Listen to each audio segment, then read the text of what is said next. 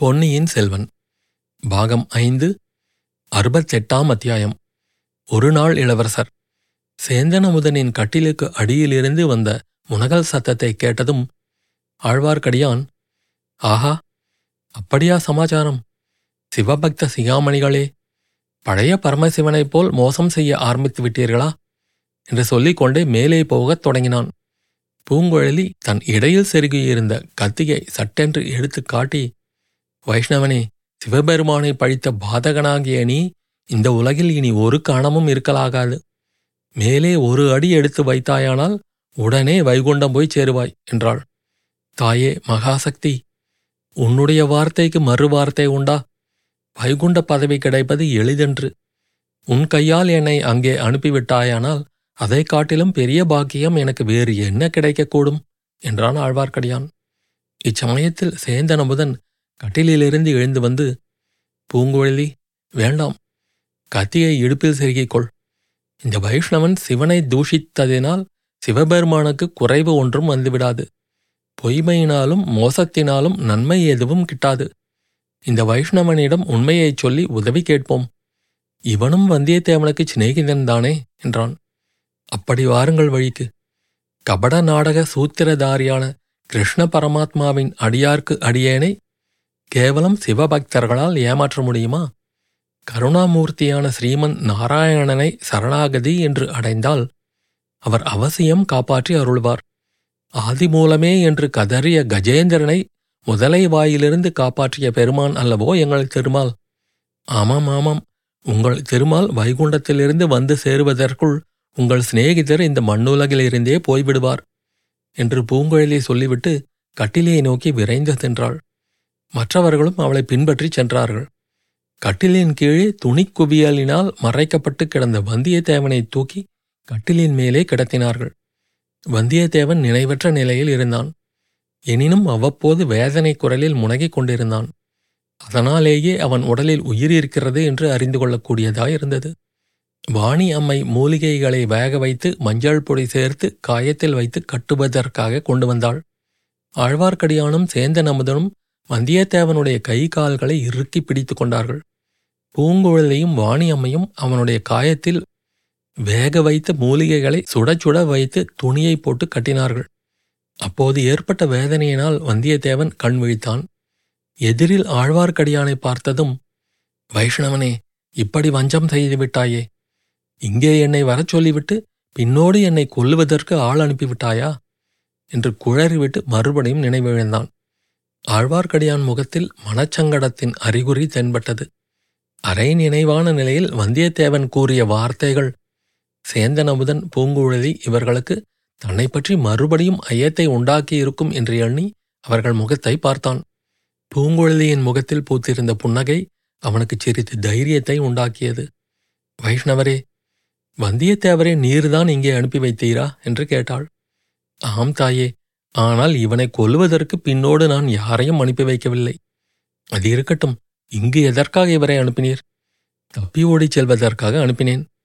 இந்த நந்தவனத்துக்கு பக்கத்தில் அவனுக்காகவும் அவன் நண்பனுக்காகவும் இரண்டு குதிரைகளும் தயாராய் வைத்திருந்தேன். பின்னே அவர் தப்பி ஓடவில்லை என்று எப்படி தெரிந்தது? இக்குடிசையில் இருப்பதை எப்படி அறிந்தீர்? அவனுக்காக நான் விட்டிருந்த குதிரையில் வேறொருவர் ஏறிக்கொண்டு போவதை பார்த்தேன். அதனாலேதான் சந்தேகம் உண்டாயிற்று. திருமால் ஒன்று நினைக்க சிவன் வேறொன்று நினைத்து விட்டார். இது என்ன புதிர் தாயே இவன் எப்படி காயமடைந்தான்? வைஷ்ணவரே நீர் என்ன உத்தேசத்துடன் இவரை இங்கே அனுப்பினீரோ தெரியாது. ஆனால் இவர் சரியான சமயத்துக்கு வந்து நான் கல்யாணம் செய்து கொள்வதற்குள் கைம்பெண் ஆகாமல் காப்பாற்றினார். இவ்வாறு பூங்குழலி சொல்லிக் கொண்டிருக்கும் போதே ஆழ்வார்க்கடியான் சேந்தன் அமுதன் இருவரும் என்ன என்ன என்ன? என்று அதிசயத்துடன் கேட்டார்கள். பூங்குழலி அமுதன் பக்கம் திரும்பி ஆமாம். உங்களிடம் கூட நான் சொல்லவில்லை. வெளியே ஒருவன் நின்று ஈட்டியினால் தங்களை குத்துவதற்காகத்தான் குறிபார்த்தான். அப்போது இவர் வந்து குறுக்கிட்டு ஈட்டியை தான் ஏற்றுக்கொண்டு தங்களை காப்பாற்றினார் என்றாள். சேந்தன் அமுதன் கண்களில் நீர் ததும்பியது. ஐயோ எனக்காகவா என் நண்பர் இந்த ஆபத்துக்கு உள்ளானார்? என்றான். அதனால் என்ன? தாங்கள் இவரை தப்புவிப்பதற்காக எவ்வளவு ஆபத்துக்கு உள்ளாகியிருக்கிறீர்கள்? என்றாள் பொங்குழலி. அம்மணி இந்த உலகத்தில் ஒருவர் செய்த உதவிக்கு உடனே பதில் உதவி செய்வதென்பது மிக அபூர்வமானது. நல்லது செய்தவர்களுக்கு கெடுதல் செய்யாமல் இருந்தாலே பெரிய காரியம். வந்தியத்தேவன் இங்கு சரியான சமயத்துக்கு வந்து சேந்தன் அமுதனை காப்பாற்றியது அதிசயமான காரியம்தான் ஆனால் கல்யாணத்தை பற்றி ஏதோ சொன்னீர்களே அது என்ன? கைம்பெண் ஆகாமல் காப்பாற்றியதாகவும் சொன்னீர்கள்.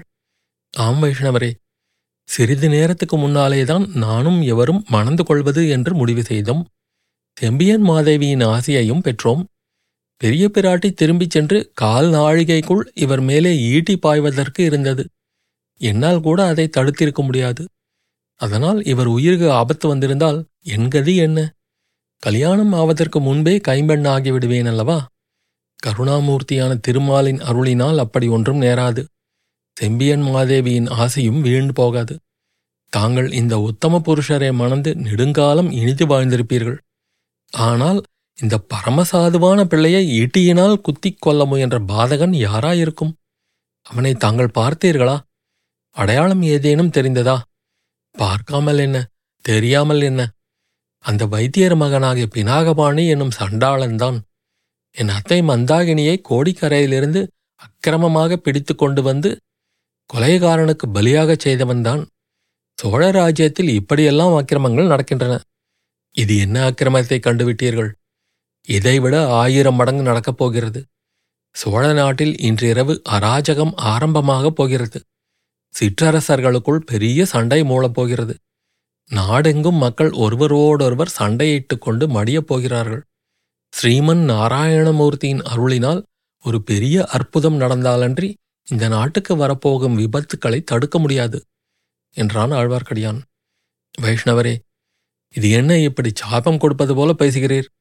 சோழ நாடு செழிப்படைய ஆசி கூறலாகாதா? என்றான் அமுதன். நாடு எப்படியாவது போகட்டும். நாங்கள் கோடிக்கரைக்கு போய்விடுகிறோம் என்றாள் பூங்குழலி. நாம் போய்விடலாம். என் உயிரை காப்பாற்றிய இந்த உத்தம நண்பனை என்ன செய்வது? என்று சேந்தன் அமுதன் கேட்டான். இவனை உங்களால் எப்படியும் காப்பாற்ற முடியாது. இங்கேயே நீங்கள் இருந்தாலும் பயனில்லை. சிறையிலிருந்து தப்பி ஓடியவர்களை பிடிப்பதற்கு இப்போதே நாலா பக்கமும் சேவகர்கள் தேடி அலைகிறார்கள். விரைவில் இங்கேயும் வருவார்கள். வாசலில் நிற்கும் காவலர்களுக்கு நானே என்ன சமாதானம் சொல்லி அழைத்துப் போகிறது என்று தெரியவில்லை என்றான் ஆழ்வார்க்கடியான். ஐயா வைஷ்ணவரே நீர் எவ்வளவோ கெட்டிக்காரர். முதன் மந்திரி அனிருத்தருக்கே யோசனை சொல்லக்கூடியவர். கொலைகாரனால் படுகாயம் பட்டிருக்கும் இந்த வானர்குல வீரரை காப்பாற்ற ஒரு யோசனை சொன்னால் உமக்கு புண்ணியம் உண்டு. நாங்கள் இருவரும் என்றென்றைக்கும் உமக்கு நன்றி கடன்பட்டிருப்போம். தேவி அது அவ்வளவு சுலபமன்று. ஐயா நிமிஷத்துக்கு நிமிஷம் எனக்கு மரியாதை அதிகரித்துக் கொண்டு வருகிறதே. நேற்று வரை என்னை ஓடக்காரி என்று அழைத்தீர். சற்று முன்னால் அம்மணி என்றீர். இப்போது தேவி என்று அழைக்கிறீர். சற்று போனால் இளவரசி என்றே அழைத்து விடுவீர் போலிருக்கிறதே. ஆம் இளவரசி. இதோ இந்த நினைவற்று கிடக்கும் இந்த வீர வாலிபனை காப்பாற்ற வேண்டுமானால் அதற்கு ஒரே ஒரு வழிதான் இருக்கிறது. தங்களை மணந்து கொள்ளப் போகும் இந்த பாக்கியசாலி ஒரு நாளைக்கு இளவரசராக வேண்டும்.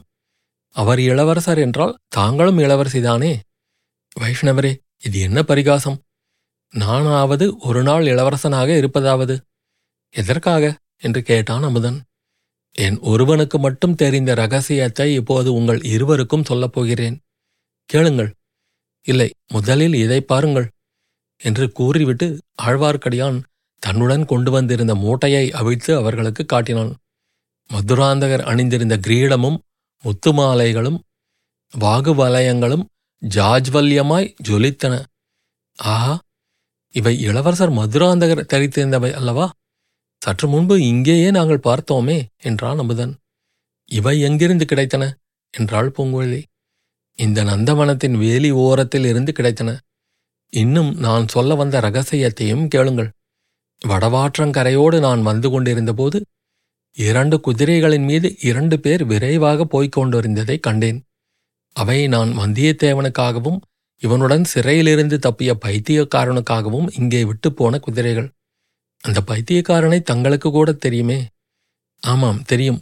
பாண்டிய வம்சத்து மணிமகுடத்தையும் ரத்தினஹாரத்தையும் பற்றி யாரை பார்த்தாலும் உளறிக் கொண்டிருந்தவன் என்றான் அமுதன். அவனேதான். வடவாற்றங்கரையோடு அதிவேகமாகச் சென்ற குதிரைகளில் ஒன்றின் மீது அந்த பைத்தியக்காரன் இருந்தான்.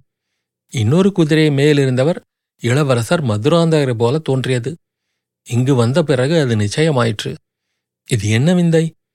மதுராந்தகர் எதற்காக தமது ஆபரணங்களை கழற்றி எறிந்துவிட்டு ஓட வேண்டும்? அதுதான் எனக்கும் தெரியவில்லை.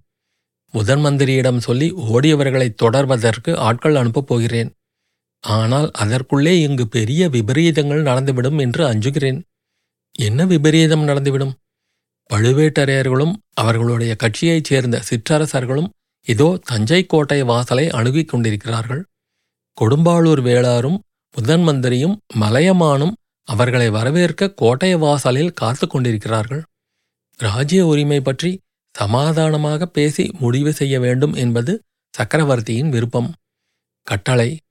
ஆனால் பழுவேட்டரையர்கள் சமாதான பேச்சு தொடங்குவதற்கு முன்பு மதுராந்தகர் எங்கே என்று கேட்பார்கள். அவரை காணோம் என்றதும் கொடும்பாளூர் வேளார் மீது பாய்வார்கள். சேனாதிபதிதான் பொன்னியின் செல்வருக்கு பட்டத்தை நிச்சயம் செய்து கொள்வதற்காக மதுராந்தகரை கொன்றுவிட்டார் என்பார்கள். பெரிய வேளார் அதற்கு மறுப்பு சொன்னாலும் அவரால் நிரூபிக்க முடியாது. உடனே பயங்கரமான உள்நாட்டு யுத்தம் ஏற்படும். சோழ நாடு விரைவில் சீர்குலையும். அதற்குள்ளே நாம் இங்கிருந்து புறப்பட்டு போய்விடுவோம். தேவி அது முடியாத காரியம். பின்ன என்ன சொல்கிறீர்? இந்த கிரீடத்தையும் ஆபரணங்களையும் சற்று நேரம் சேந்தனமுதன் அணிந்து கொள்ளட்டும். பொன்னியின் செல்வரை ஏற்றிக் கொண்டு வந்த யானையை நான் அழைத்துக் கொண்டு வருகிறேன். அதில் இவர் ஏறிக்கொள்ளட்டும் என்னுடைய ஆட்களை மதுராந்தகர் வாழ்க என்று கோஷித்துக்கொண்டு யானைக்கு முன்னும் பின்னும் போகச் சொல்கிறேன். மதுராந்தகர் ஏறி வந்த பல்லக்கும் அருகில் இருக்கிறது. அதில் வந்தியத்தேவனை போட்டு திரையை விட்டு விடுவோம். தேவி தாங்கள் பல்லக்கின் பக்கமாக நடந்து வாருங்கள். மற்றதையெல்லாம் என்னிடம் விட்டுவிடுங்கள் என்றான் ஆழ்வார்க்கடியான்.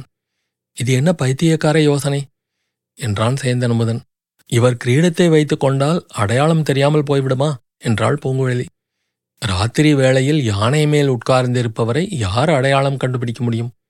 சந்தேகம் ஏற்பட்டால் அல்லவோ கூர்ந்து பார்க்கப் போகிறார்கள். உங்களுடனேயே நானும் வரப்போகிறேன். உங்கள் எல்லாரையும் கோட்டைக்குள் முதன் மந்திரியின் வீட்டில் பத்திரமாக கொண்டு போய் சேர்ப்பது என் பொறுப்பு. இந்த வானர் குலத்து வீரனை காப்பாற்றுவதற்கு வேறு வழி ஒன்றுமில்லை. இன்னும் சிறிது நேரம் விவாதம் செய்த பிறகு சேந்தனமுதனும் பூங்குழலியும் ஆழ்வார்க்கடியானுடைய யோசனைக்கு இணங்கினார்கள். அத்தியாயம் முடிவு.